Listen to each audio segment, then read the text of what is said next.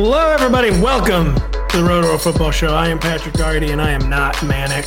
I am joined today by Patrick Crane, Kyle Dvorchak, and Danny Carter as we get ready to preview the entire Week 10 slate.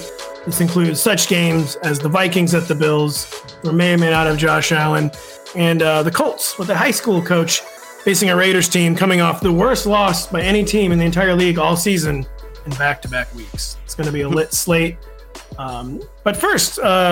We're going to riff because that's what we do, except for we don't have a riffing topic. So anybody have anything they want to riff about? I can tell you something a little interesting here that I'm going to be doing on Saturday. Yeah. So I'm going down to D.C. Now I'm meeting a family that is like a new branch of my family. Wow. That my sister through DNA testing found like someone who's like related is like kind of a first cousin, not quite. And it turns out that well, because it was her half first cousin. My grandfather, before he met my grandmother, but he married kind of old. He was like in his late 30s or early 40s.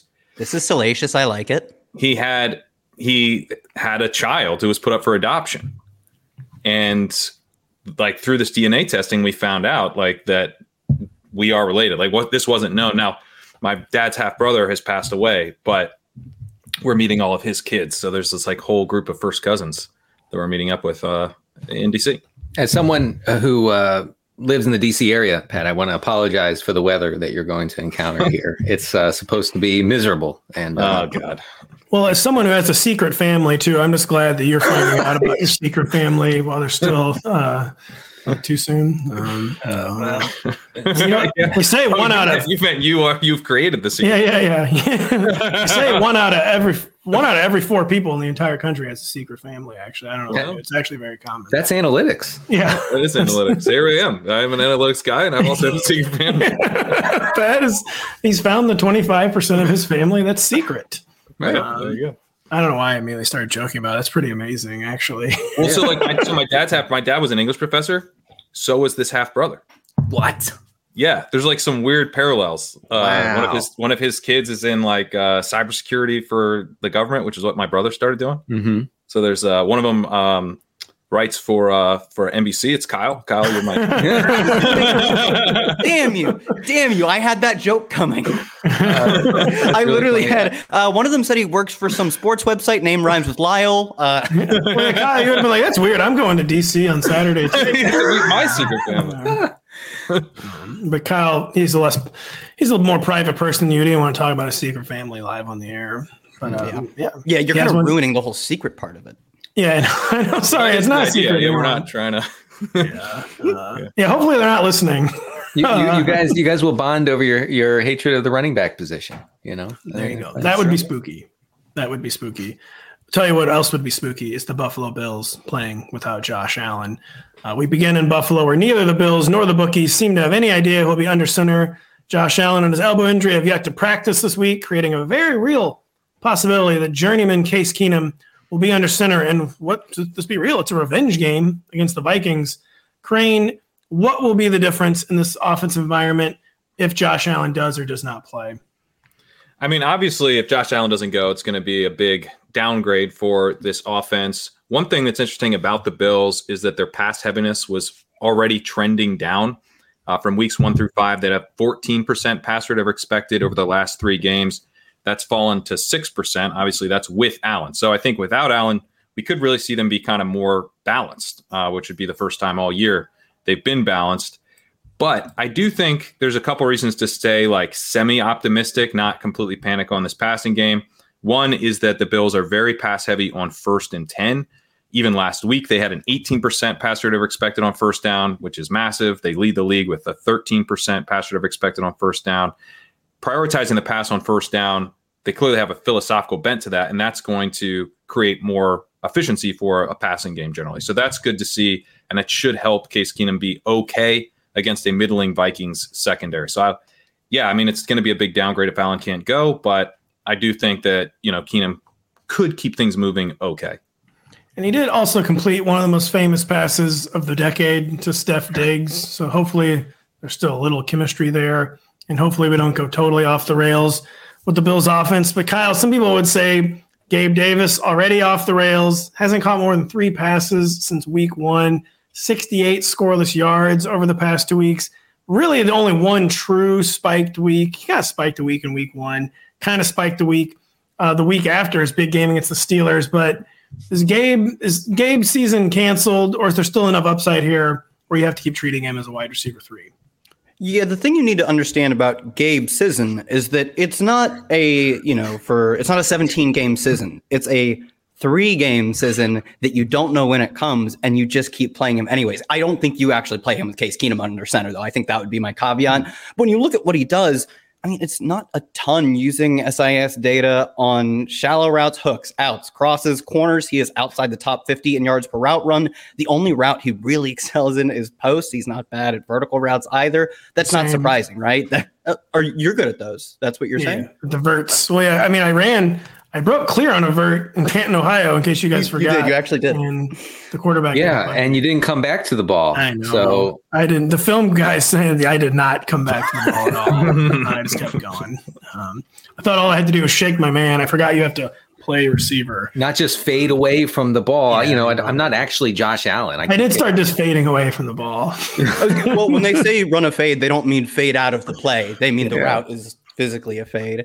But the point being, Gabe does really just 1 to 2 things well. He beats his man deep. He doesn't really do much else. And with Josh Allen under center on a pass-first offense, that is great for spike weeks. It is not great for his floor, but that is just who he is. Without Josh Allen under center, I actually do think you just bench him because you cap so much of your ceiling by taking away the cannon that is Josh Allen. I think that's fair. I'm benching him in a league for probably DJ Moore, which needs to be on there anyway. I have to make that decision this evening.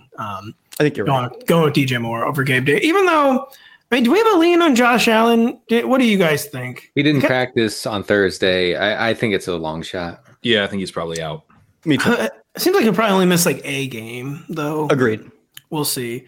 Denny, a name I feel like we have not uttered all season is Dalvin Cook. Like maybe the least discussed superstar of the 2022 fantasy season, but still putting up pretty solid numbers, pretty bankable floor. Just not really seeing the spiked weeks, not maybe seeing as many receptions as we would like. Just how are things trending in Dalvin Cook land? I thought I was going to look into this and say, I found it. I found why Dalvin Cook is not, excelling, is not delivering for those who drafted him in the first, second round or whatever. And folks, I did not find that. He's he's 12th in expected running back fantasy points through week 9. He's 14th in actual fantasy running back points.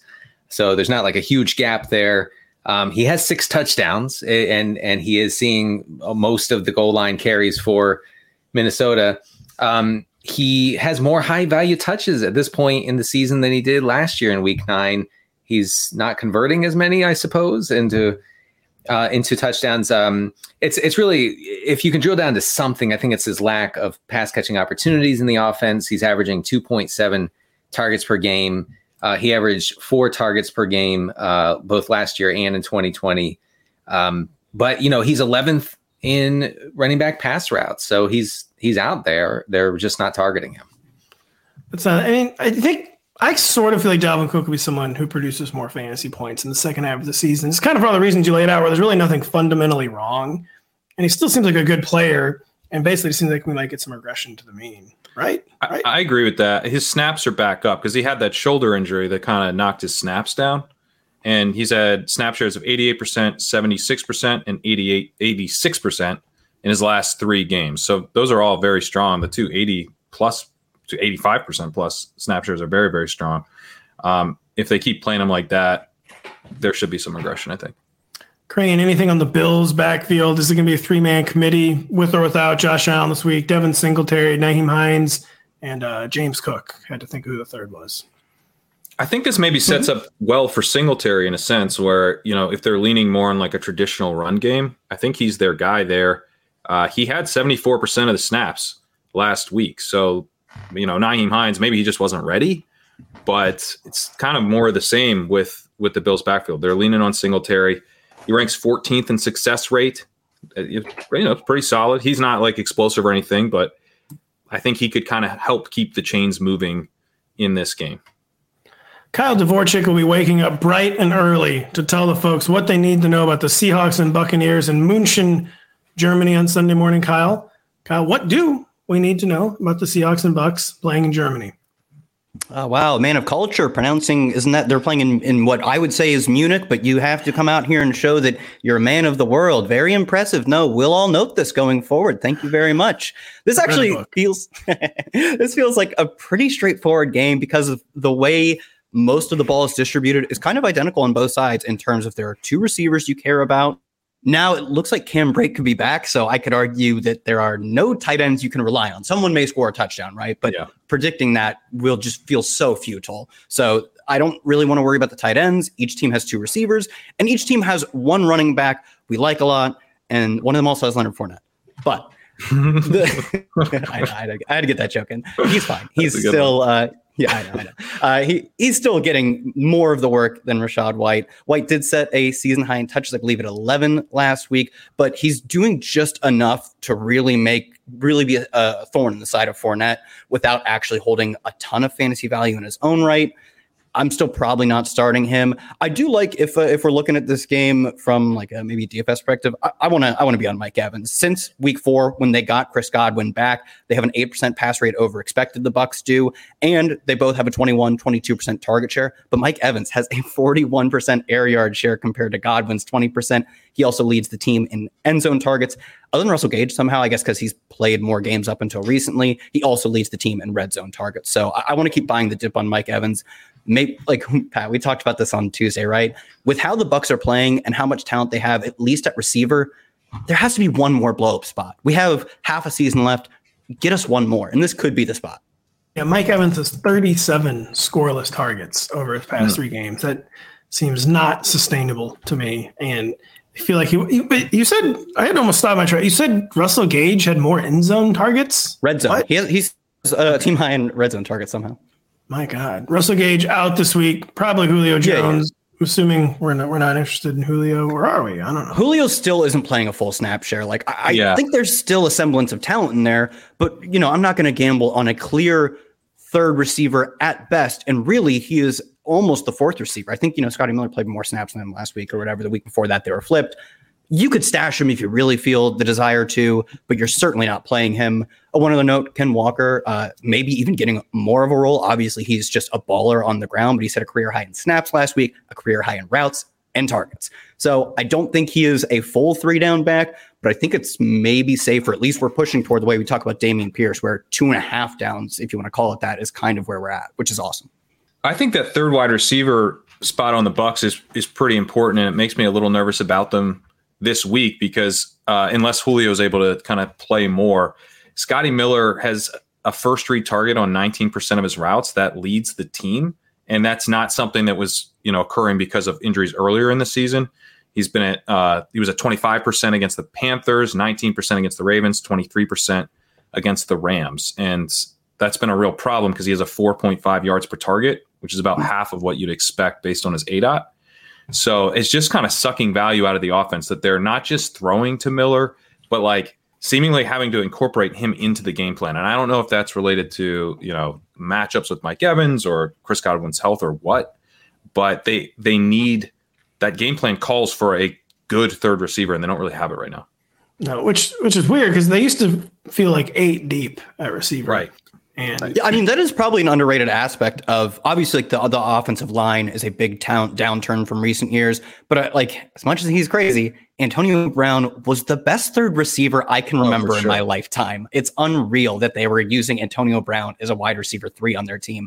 So to go to now, can't trust Gronk.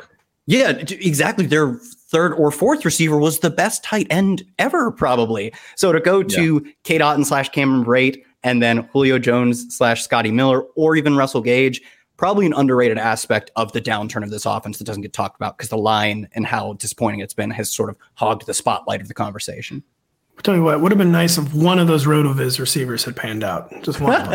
I love analytics. He's a sixth-round pick, I believe, Scotty Miller, and we're talking about him in 2022. So there you go. From an NFL perspective, it's panning out. Yeah. That's I love true. Analytics. Just for once, I'd love them to work. I do love RotoViz too. It's actually that is not a shot at RotoViz, but the Bucks front office was reading RotoViz for a really long time. So many of their guys. Justin Watson crushing on the Chiefs now. Another. That's true. Jalen Darden, what's he up to? He's on the Ross.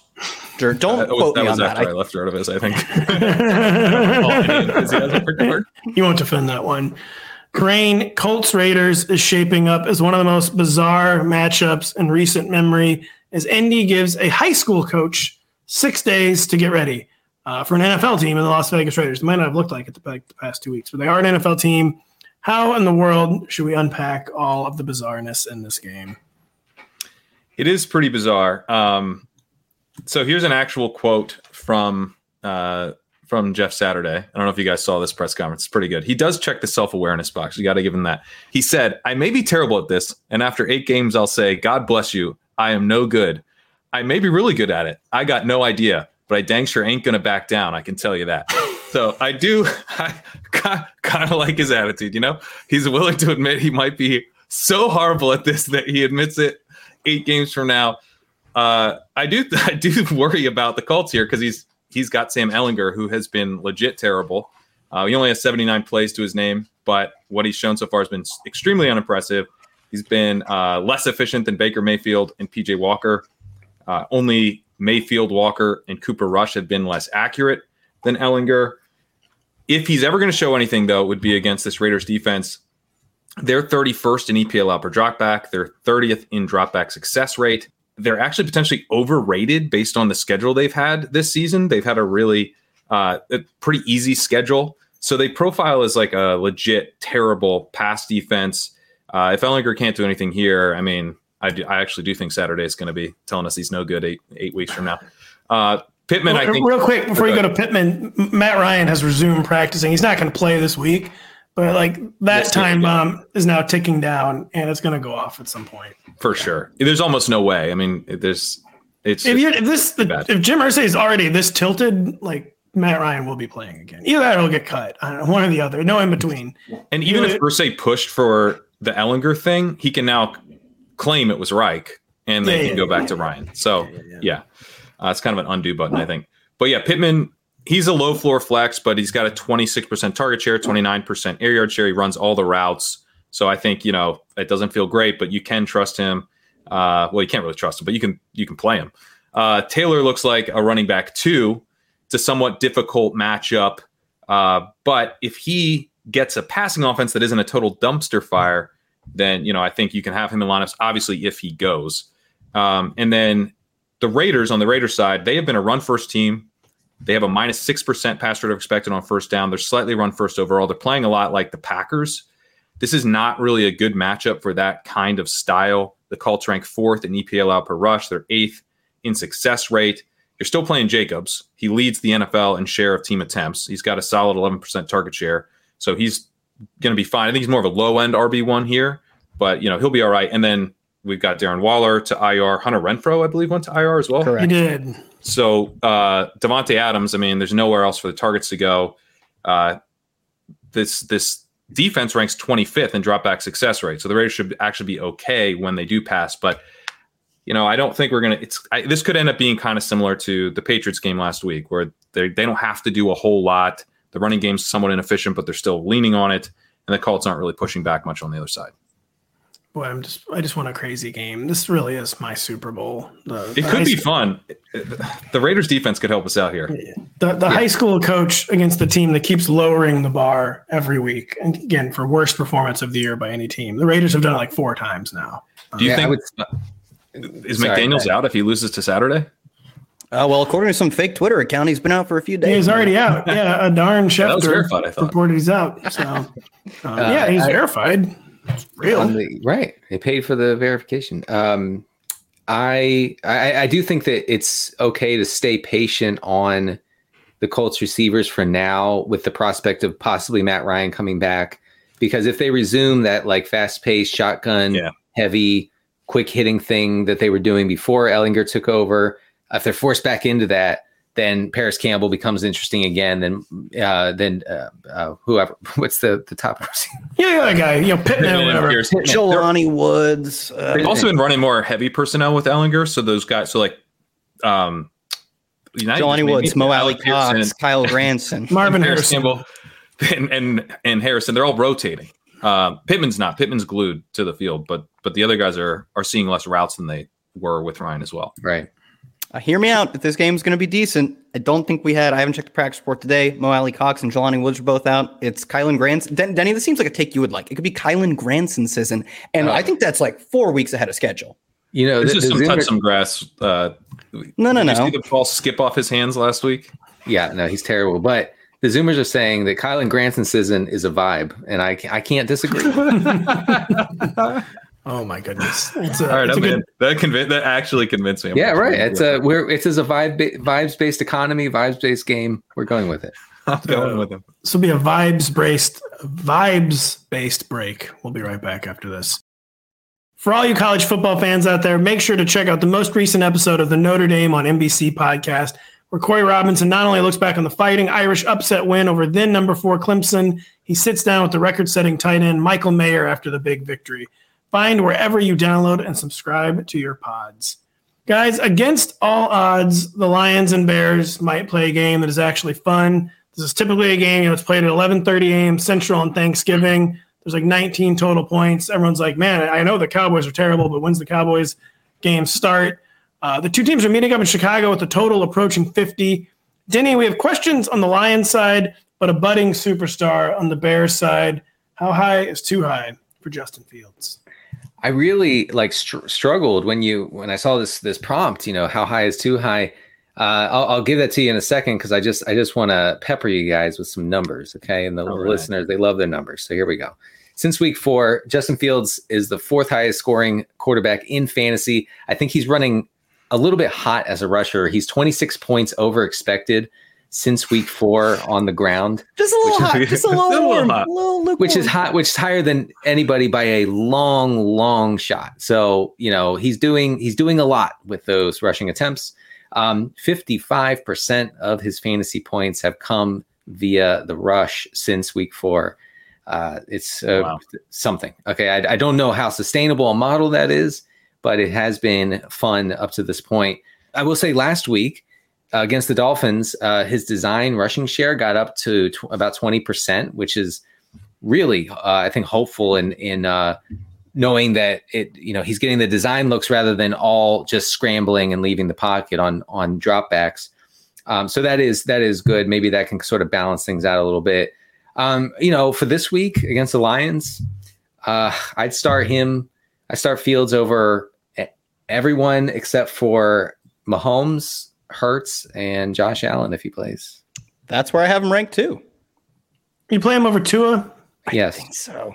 Who he's opposing in this football game? No, he played Tua last week. That was last week. Never mind. The game was so good, they were doing a rematch. Right, I'd be down for it, yeah.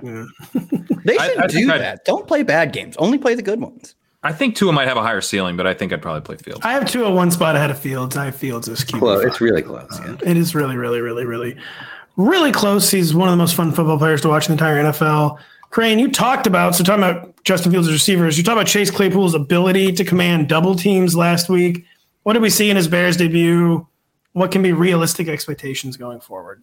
Wasn't double teamed once. Literally not double teamed a single time. Now, was he on the field a lot? No, he was not. So maybe that's why, partially. He was also new to the team. So, we'll see. But 42% route participation, that's well below fantasy relevant.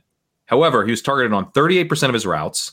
Got a first read target on 25% of his routes. Both of those are extremely high, elite rates. Definitely risky for him to be in your lineup this week, given the overall route participation. But they were looking to get him involved in a really big way. And hey, if the defense isn't paying attention to him yet, all the better. So I don't think it'd be insane to play Claypool if you kind of need someone as a bye-week fill-in type. But I think more importantly, if you have him on your bench, that you got to feel excited about where he might be at in a couple weeks in terms of the target pecking order. Yeah, I don't think this because as you said, it seemed like they're ready to commit to this guy for obvious reasons. They used a second round pick on him. They desperately needed weapons. The offense is actually kind of producing now. I think they're going to continue to force the issue with them. I think with four teams on bye, you can probably sneak them into the top 48, to be honest. So maybe a second flex, maybe your wide receiver three if you really hit hard by buys. But I mean, we know Chase Claypool is kind of a rug puller, but we'll see. There's definite reason to be excited. Kyle, in the Bears' backfield, David Montgomery, he's kind of like firewalled his 1A status, where it's not like Khalil Herbert's gone away, but David Montgomery's maintaining the snaps advantage. Now the production is kind of coming back down to earth for Khalil Herbert, too. I mean, I just kind of laid it out, but what do we need to know about the Bears' backfield? Yeah, Khalil Herbert running like Barry Sanders probably wasn't going to hold up forever. I still think he's probably the better runner between the tackles.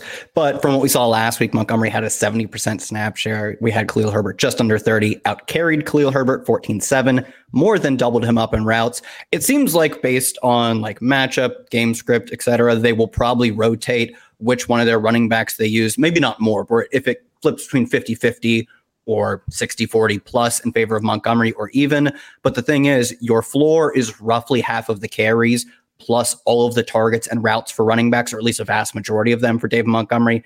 And your ceiling is not many routes and maybe half the carries if you're playing Khalil Herbert. So you can probably still start Khalil Herbert because he's efficient and gets some of the work. But last week was not promising for the fact that you were thinking maybe you could get half the carries.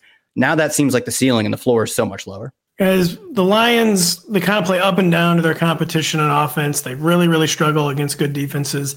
They oftentimes match points against bad defenses. They've been in a few shootouts.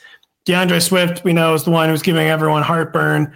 Only 5 touches last week. Only out-touched Justin Jackson by 1. You know, they said he was going to be snap counted. They said this week he's probably going to get more touches. Anyone have any Lions thoughts other than maybe DeAndre Swift still being worth a flex plunge as someone who maybe hopefully is closer to 8 to 10 touches this week? Wow, 8 touches. Don't get too carried away. All of 8. I know.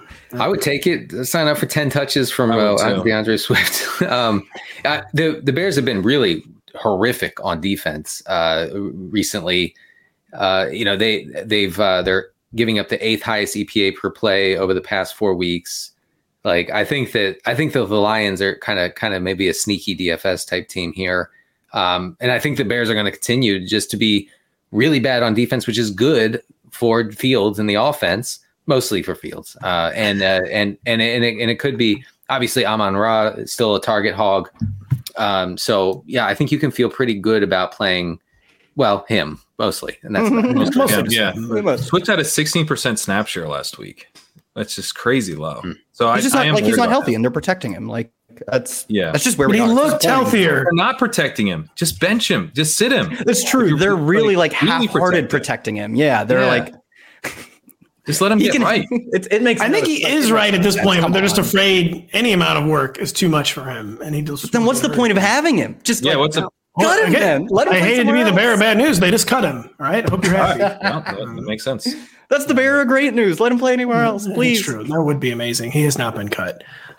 2 teams becoming weekly shootout machines. The Browns and Dolphins square off in Miami, Denny, with a total nearing 50. What's tickling your fancy in this one? My fancy is tickled, folks. Oh, I don't know if I can say that on air. No, you can't. Maybe we need that. Fine. I think I'm going to get sued. The total has risen since Monday, so we have that going for us. Both defenses here are top 10 in yards per pass attempt allowed. Neither team applies much pressure to the passer. Miami is 26th in pressure rate. Cleveland is 19th in pressure rate. And that could be good for Jacoby Brissett and the Cleveland passing game. I want to say attack, but I'm not going to say attack. Cleveland passing offense, because Brissett has completed 70% of his passes from a clean pocket this season, according to PFF. That rate is just 47% when facing pressure for Brissett. Of course, the problem for, if you're going to rely on Brissett and or pass catchers for Cleveland is that Cleveland really, really likes to establish the run. They are under their expected pass rate in every single game this season, and the Dolphins can be run on. They allow the 10th highest EPA per rush over the past month. So unfortunately, I think there is a path to the Browns establishing it, slowing down the game if they're not pushed super hard by Tua and the Dolphins offense. Sounds like you're cashing the under. That's what you're saying. The well, 49.5 has no chance. That's what you're saying.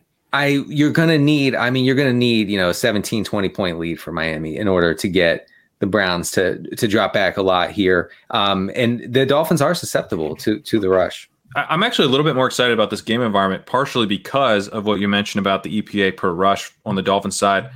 They have been susceptible to long runs. Justin Fields just showed that. Nick Chubb, I mean, that's like the worst weakness to have against Nick Chubb. So if we get explosive runs from the Browns, then maybe that helps speed the game up. Yeah, my dog's into it. Yeah, he's into it. He likes it. And I that's a great point, Crane. I hope that's the case. I do think that the Dolphins offense is, I mean, obviously you're starting Tua, you're starting Tyree, you're starting Watt, but I think that they have another ceiling game in them in this matchup. Sounds like Crane's dog was saying not just Kareem Hunt, or not just Nick Chubb in cash, but also Kareem Hunt in cash. If you play the bark backwards, it does say Kareem Hunt. Yeah, Kareem Hunt in cash. I thought it was only Nick Chubb in cash, but yeah, Kareem Hunt in cash as well. Kyle Fox has been promoting Cowboys Packers for 2 weeks, which is not normal. Since they had games last week they could have promoted. But really, it's a low wattage game, lacking an offensive firepower for fantasy. What do the people need to know about this game? Yeah, it looks like Aaron Jones escaped last week without any serious injury. It makes me nervous that he will go back to doing the full committee, especially if they're going to give AJ Dillon any goal line work. Would be nerve-wracking because we saw them, I don't want to say cancel the AJ Dillon experiment, but at least cancel the idea that it could be a 50-50 split. Jones is just such a dynamic player. They started giving him more work. This gives me a little bit of, we talk about vibes. I don't have the greatest vibes for svelte Aaron Jones getting as much work as he did in recent weeks. They even held him. He said he was able to go back in last week, and they held him out. So I do think maybe his performance reasons that he was benched. Yeah, no, that's a joke, but yeah. He said he pushed to go back in. Real information on this spot. Yeah, I was like, wait, really? Yeah, sorry.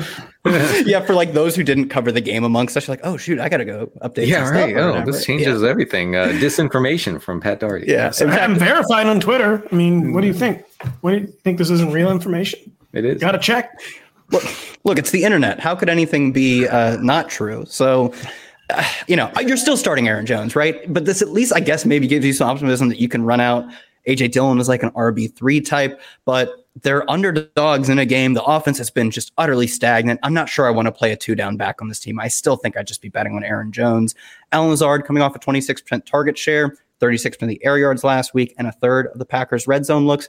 He's been solid as the team's top receiver. Honestly, been more impressive than I thought he was based on me not really drafting him. You're probably starting him up again this week. On the other side of the ball, I mean, you know the story. Tony Pollard's better, and it doesn't matter. Eat Arby's, have fun. It's painful. That hurts. I don't like it. But we're going to, assuming Zeke's back, which it looks all systems go. Is this part of a stand-up set? Look, eat Arby's, have fun. I'm just saying, if anything, if football's canceled, Netflix, I could do 30, right? I don't know if I've got a full hour in me. I could do 30, though. You mean eat Arby's for 30 minutes, not tell jokes for 30 minutes. Right? Hey, that's Denny's. I can tell. Like a comic. He draws eyeballs, folks. Yeah. Denny has literally eaten Arby's. Well, I've watched him. Yeah. a lot of people have. Jokes on us, because I watched too. That's pretty good content. It was really good. I'm not gonna lie. Can we run the clip? Do we have a clip of that? Just run the clip real quick. Yeah, run the clip of Denny just engorging himself on Arby's, please. Yeah. Producer Adam, yeah. Right. I think the next 40 minutes is just Denny eating Arby's. This sounds just. Oh, God. Come on, man. Sorry. You got to let the people know that before that's coming. You got to skip that. About that. Oh, geez. Anything left to say about this game? The Cowboys are eating Arby's in the backfield. We do know that. Eating Arby's in the backfield, the wide receivers, it's mostly CeeDee Lamb or bust. We have seen Dalton Schultz kind of come back to life now that Dak Prescott's under center. It seems like whenever they have Dak, it's clear that Schultz is sort of a priority of his. So you can probably fire him up as a streamer. He has a 24% target share in the past 2 weeks. So I would say it's kind of safe to, given the pretty dismal state of tight end across the league, he's got to be in the top 12. Dak Prescott just loves the man, too. He's devoted to the entire Dalton Schultz catalog. He's back. Schultz is back. And we'll be right back right after this. Just a reminder, if you don't have the NBC Sports Predictor app, go download it now. The contests are free and easy to play, and you have a shot to win thousands this weekend by predicting what will happen in college football, on the PGA Tour, and in the Premier League. There's also $100,000 up for grabs by guessing the outcome between the Chargers and 49ers in our Sunday Night 7. And don't forget to download the Roto World app to receive breaking player news all season long. Stay ahead of the competition by favoriting players on your roster. Get the latest injury updates, player news, and much more delivered right to your phone. It's available in your app store today.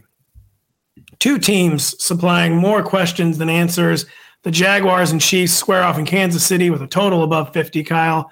We'll start with the Chiefs, where fantasy managers undoubtedly want to know, are the Chiefs abandoning the run and simply letting Pat Mahomes cook? Yes, and it's awesome. You had to think about it? It's the simple truth. It's over the past 3 weeks, they have over the past 4 weeks, they have a pass rate over expected over 15% on the year. Between them and number three, the Bengals, is over double. Like, they are completely abandoning the idea that you need to establish a run game to be efficient. They're just going completely nuclear as a passing team. And even though we may see them play, less close games than they did in the weird Titans script, I wouldn't be too concerned, because that's the whole point of pass rate over expected is a cap. So you can maybe still fire up the between the tackles backs praying for a touchdown. We talk about the AJ Dillon types. I would not be playing them. Speaking of playing them, we're playing Juju Smith-Schuster after we basically canceled him 4 or 5 weeks ago. Now he's back to being a wide receiver too. Crane, what is going on behind Juju Smith-Schuster in this Chiefs receiver core? Mecole Hardman just never goes away. Kadarius Toney played 15 snaps or whatever. MVS canceled. So besides all that, what's going on behind Juju Smith-Schuster and the Chiefs receiver corps? Well, Hardman has missed practice with an abdomen injury. So that would maybe have an impact on MVS in the sense that he would probably graduate back to being a true full-time wide receiver. He only ran a route on 72% of dropbacks last week. He was a part-time guy, really. And I was wondering if that might happen because Hardman has added a little bit of juice to the offense in certain ways. So, it kind of became wide receiver by committee behind Juju. If Hardman doesn't go, then maybe MVS is back to full time, but that wide receiver 3 spot's likely to be by committee. Justin Watson had 26% route participation last week. Sky Moore was at 24%. Kadarius Toney at just 8%. I don't think you jump from 8% to anything meaningful. Toney could lead those guys this week, but I don't think you want him anywhere near your lineups. Yeah, I was kind of hoping you were going to say that. And I don't want anyone ever to tell me to play Kadarius Toney again. It's weird to say, but the Chiefs are among the least fantasy-friendly offenses in the entire league at this point. We don't know where the production is going to come from, except obviously Mahomes, obviously Kelsey. That's it. That's all we know. We have other teams, Dolphins come to mind, Cowboys to an extent, other teams where we know, Bengals with Chase healthy, but not the Chiefs, man. I hate the Chiefs for fantasy. I've never thought of them that framing. You are right. That's actually pretty insane, but it's not. Even Juju, he has a yards per target that's way above where you'd expect. He's got a 10.4 yards per target. It's about 2.5 yards higher than you'd expect for a 7.2 ADOT. So, and we've seen he's ripped off. He's gotten away from the defense. It's had a couple of long runs. That's really boosted that up. In terms of what the actual volume that he's seen, 19% target share, 18% air yard share. He's an underneath guy who isn't all that heavily targeted. So, yeah, I think he's probably fine to trust. He's going to be out there a lot. This is the highest total of the week, shootout potential. So I'm not saying don't start him, but I think even he, there's no one super trustworthy except Kelsey. Denny, is there anything worth betting on in the Chiefs backfield, or is we just at full on avoid here at this point? Right. This is part of what I'm saying. I despise the Kansas City Chiefs for fantasy purposes, including their backfield, where I don't think, certainly 10 team leagues, you just have no interest, should have no interest in this backfield. 12 teams, I guess you got to scrape a little bit here and there with 4 teams on a bye, whatnot. Last week, Clyde Edwards-Helaire played just 17% of the snaps against the Titans. That's down 11% from his previous season low in snap share. Over the past 3 weeks, Jerick McKinnon has looks like the only viable PPR option in this backfield. He has 86 routes over the past 3 weeks to 35 routes for CEH, 27 routes for Isaiah Pacheco. McKinnon had 8 targets last week against the Titans. Of course, that was a massively inflated total with Patrick Mahomes almost breaking the NFL record for most passes in a game. So, you know, remember that when you're looking at McKinnon for this week. But yeah, I mean, you can't play CEH. Pacheco is like, again, I'm going to use Zoomer talk here, is the most mid running back of all time. Yikes. And McKinnon is the only one running routes. So I think McKinnon is the only one I would be interested in here. Kyle, the Jags offense is pretty straightforward. Christian Kirk's hanging around the low end wide receiver 2 mix. Travis Etienne's a high end RB1. Is there a second Jags pass catcher worth betting on behind Christian Kirk? You know, Evan Ingram finally got some expectations last week. Then he got a back injury. Yeah. What's going on behind Christian Kirk? Yeah, even including Christian Kirk, just over from week 5 onward, the Jags have 4 players between a 19% and a 21% target share. And in fact, Marvin Jones, I believe, despite missing a game, actually leads them in just total air yards. So it's kind of, even including Kirk, a mess to choose who is who. I still think you're betting on Kirk among the receivers, but the second receiver to care about, as you pointed out, would just be Evan Ingram, because he gets tight end eligibility and he's getting used as much as any of the other receivers are. And he returned to practice, like he was in and out of the lineup and then ended up not finishing the game last week, but he was back, I believe, limited fashion as of yesterday. So it looks like he should be fine enough. And with his target share, that's, like I said, with Dalton Schultz, that's good for tight end 1 numbers. The Rams and Cardinals meet up in SoFi Stadium with quarterback questions for both teams. Matthew Stafford's in the concussion protocol. Kyler Murray didn't practice Wednesday, didn't he? He did come back on Thursday, battling a hamstring issue. What in the world's going on here? This game is disgusting. I mean, every has plunged. Yeah, and you know, you can't blame anybody for that. It's that the Rams games are really difficult to watch. That Rams Bucks game actually like took years off my life last week. I will say, okay, because I was assigned this game, I do have things to say about it. Cardinals are tied with Atlanta as the most extreme pass funnel defense in the league, which, you know, probably good for Cooper Kupp and might be good for Van Jefferson. He saw this. Jefferson saw the 6th most air yards in the entire league last week against the Bucs. He accounted for 55% of the Rams' air yards. That equated to 0 fantasy points after because he dropped an egregious. He had an egregious drop on a 30-yard route. So the big play potential is there for Jefferson, but he only ran a route on 54% of Matthew Stafford's dropbacks in week 9. Hopefully that ticks up a little bit. We get into the 60s, maybe the 70s with that rate. He continues to see deep shots. I think he's usable in deeper formats. Last week was very disappointing. On the other side, we have the Rams. They have the league's lowest pressure rate through week 9. They've given up the 8th highest rate of positive passing plays and the 6th highest completion rate in the league. I think it should be a good spot for DeAndre Hopkins. Rondell Moore has seen 18 targets over his past 2 games, mostly because of inflated offensive play totals for Arizona. As the team, but you can say it. I mean, what'd you say? The election's over. You can say it. Inflation, Denny. Yes, right. We are fighting inflation for the Cardinals' offense, but unfortunately, it is not working. And now no one can afford a home anyway. Rondell Moore has 18 targets. He has an 18% target per route run rate since DeAndre Hopkins' return, which is higher than Zach Ertz. So I think you can say Rondell Moore is the is second in the pass catching pecking order for Arizona right now. In the lowest totaled game of the season so far, Pat Corain, the Broncos and Titans meet up in Nashville with only 36.5 points at stake. I mean, what's the lay of the land here other than my eyes are already bleeding? Yeah, I mean, this coaching staff is they might be the worst left standing among the people who started the year with jobs. They rank 30th in EPA per rush. They can't run the ball at all, but they're continuing to play balanced. They also run their offense from under center. Russell Wilson ranks quarterback 23 in shotgun rate. You know, like some teams like the Chiefs, they can't run the ball, but they just play out a shotgun pass all the time. Broncos aren't doing that. They're running under center. But hey, at least when you run under center, you know, you're going to have more effective play action, you know? except they don't run play action.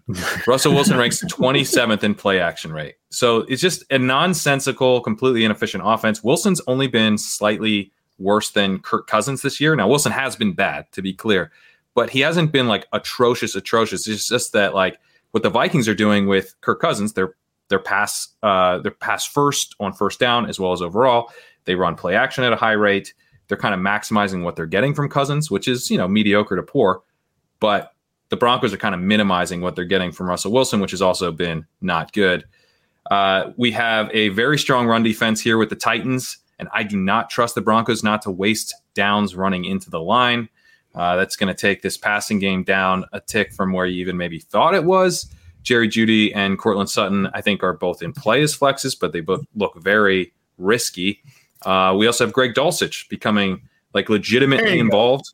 He leads the team with 1.96 yards per out run, which is actually pretty darn good considering the state of this offense. He's coming off a game with a 91% route rate.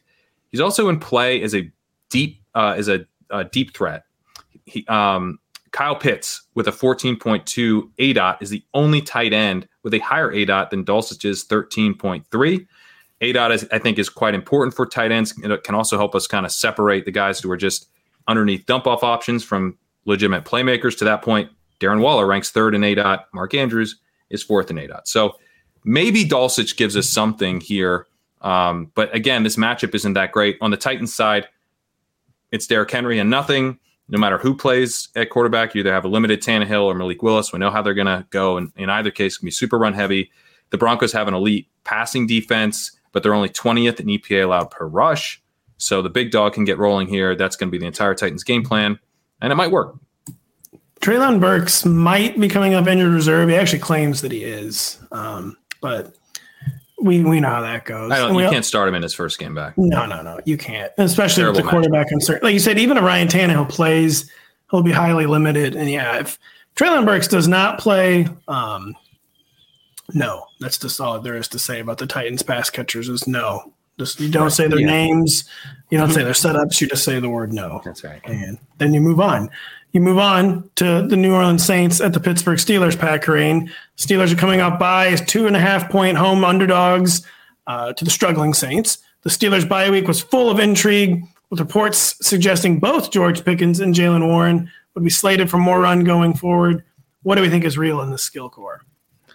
I think the Najee part of this, the Jaylen Warren, Najee part of this may be a little bit more plausible where, you know, Najee Harris ranks running back 48 in rush yards over expected per attempt ahead of only Cam Akers. He's running back 48 in success rate ahead of only Brian Robinson. So the idea of getting anyone else more work makes a lot of sense. Warren hasn't been that great this season, but he's a rookie. You'd imagine, you know, if they want to see what else they have. I would still expect Harris to be well over 50% of snaps, but he's been at 69% or above in three straight games. So we could see him fall from there. You know, maybe he's more like the mid 60s, low 60s. I think that's certainly possible. George Pickens has 89% route participation, so I'm not really buying that he's going to get a ton more run. Certainly could see him now. 99. There you go. I think we could see him get like more first read targets potentially, but Claypool wasn't actually seeing a lot of those. So if he gets a lot more in terms of like the offensive game plan, a lot more targets per route, some of that might need to come from Deontay Johnson. Speaking of Deontay Johnson, Kyle, will the regression ever hit? Will it finally hit this week? I mean, like in a very literal sense, if he continues this pace, if he gets over 100 targets, obviously he's easily on pace. He's on pace for like 150 or 60, something like that. He would have a bottom 10 season all time in yards per target. I don't think that part of how bad he has been is sticky. Now, however, you can easily see why he will continue to be a below expectation guy because Kenny Pickett is graded as the QB 25 on short throws, the QB 33 on intermediate throws, and to his own discredit, in fact, Deontay is 91st in yards after the catch per reception. He is 47th in missed tackles forced per catch. So he is not doing much with the already inaccurate targets he's seeing. I think he will get above 5 yards per target, which he is somehow not above right now. But do I think he will be like league average efficiency player based on his volume? I don't think so. No, I think it'd be almost crazy to think that he can achieve that with how things are going right now. So it will get better, but will it even achieve average? Probably not. Man, I think that you have to look a few weeks down the road for Deontay Johnson, because I think that the Saints have a really high success rate against the pass. They're more susceptible to big plays, which is not Kenny Pickett's game at all. It's not Deontay Johnson's game. No. Maybe it's good for Pickens. I don't know. But when you look at their schedule later, because I was making fun of Kenny Pickett last night, and Pete Overs. Weren't we all? Yeah. Pete Overs, I was pushing back pretty strongly based on the schedule, and he has a point, but we have to wait a while. In week 13, they get the Falcons. Week 14, the Ravens. Week 16, the Raiders, who I was talking about, they might be the worst pass defense in the league. And 17, the Ravens again. So your Deontay Johnson regression, maybe it's in the playoffs. Maybe that's fantasy playoff. That's when you. Dude, my 4-9 teams are going to crush it in the losers bracket. I was going to say, for Deontay Johnson to regress to the mean in the playoffs, that would have required you to make the playoffs, which you did not do because you had Deontay Johnson. Denny, is there any Saints pass catcher to like not named Chris Olave, or has this kind of become a one-man show? Jarvis Landry could finally be back this weekend. Right. Yeah, I mean, I think that there's a chance that the Saints are, they have to drop back a little bit here. I know they definitely don't want to. Like, when they can, they have been under their expected pass rate. Landry, I guess could be interesting if he falls back into like a full complement of routes and snaps.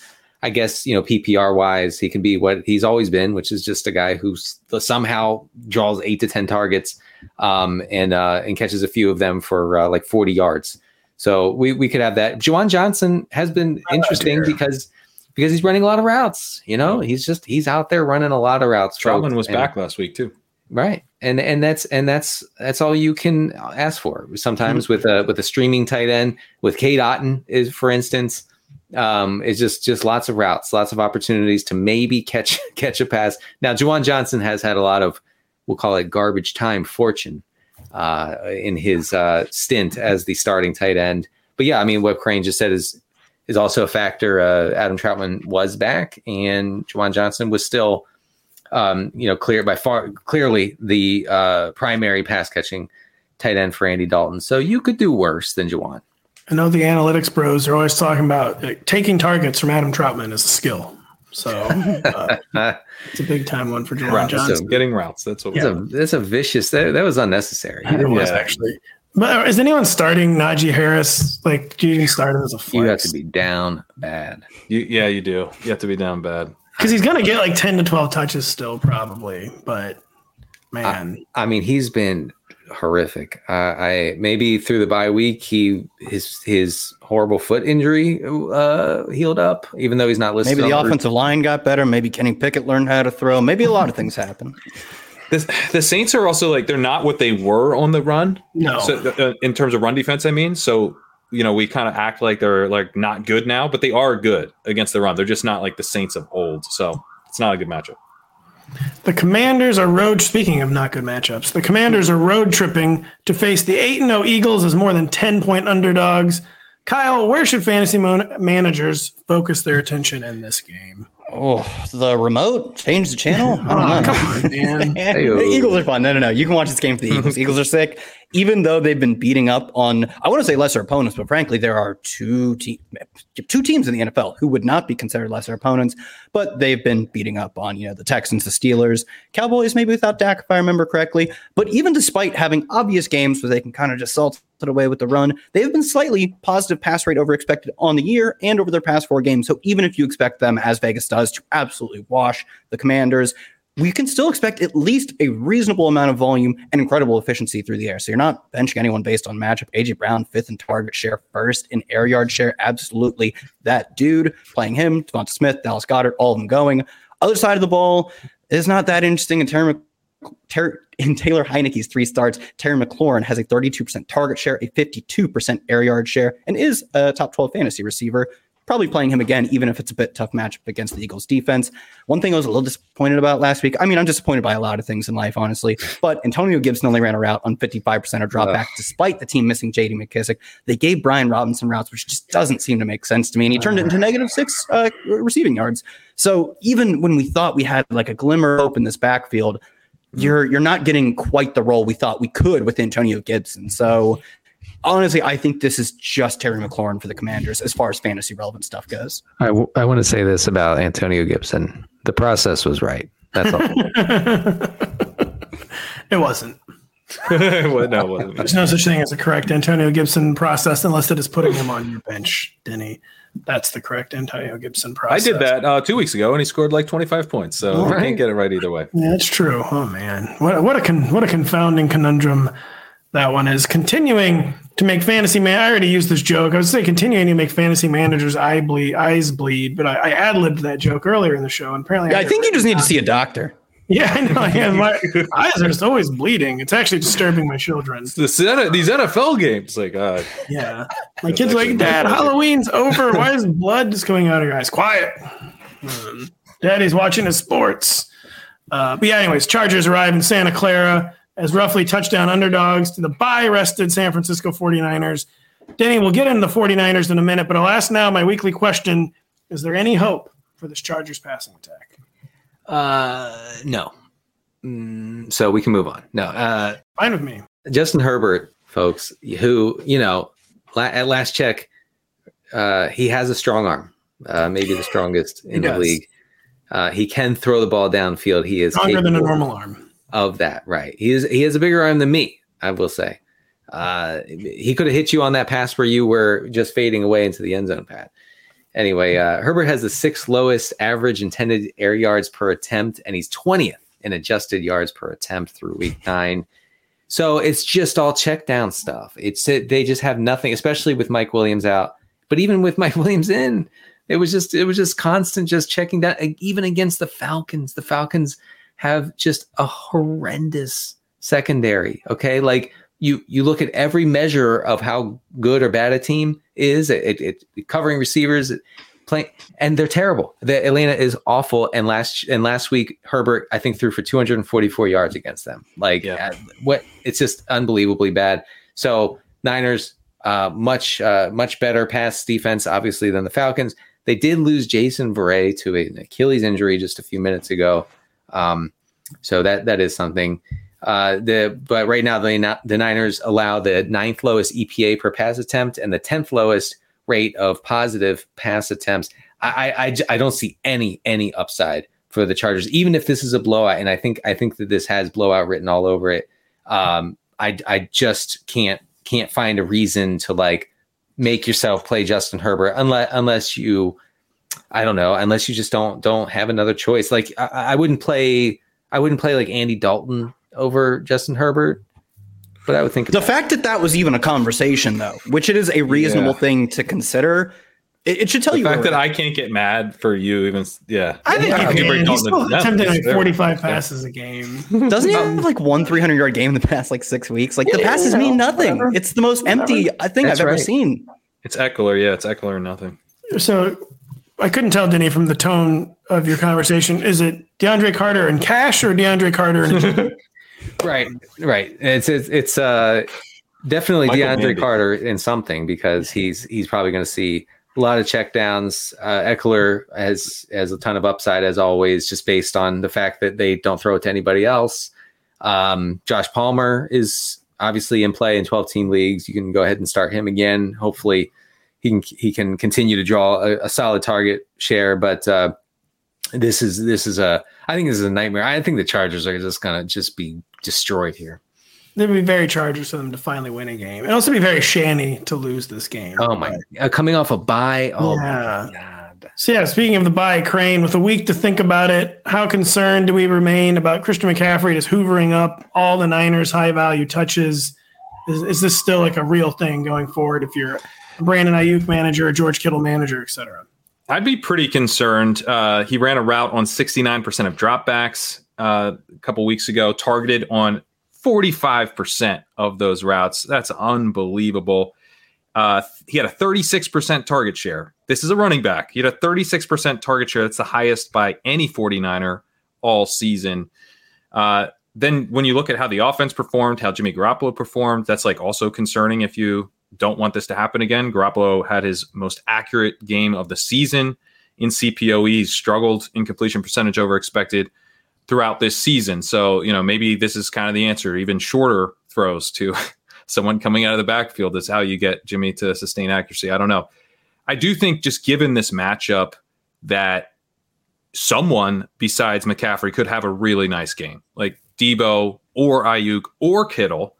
Definitely not two, but one of them could probably have a pretty nice game. And I think Ayuk is really in the mix there. He leads the team in first read targets per route. So I wouldn't just immediately say, oh, it's going to be Debo if it's a wide receiver. I think Ayuk has a legit shot, but they're going to cannibalize each other potentially for targets. It's possible that none of them have a big game. So yeah, it's definitely concerning that CEMC is getting so much of the high value work. Man, talk about Freudian slip there. Goodness. It's the exact opposite of CMC. But I liked, by the way, that you got in a Michael Bandy mentioned earlier. That had to be done. For the good of the nation, that had to be done. Kyle, is there any situation behind Austin Eckler in the Bolts backfield, or is it just going to be they draw another name out of a hat this week, basically?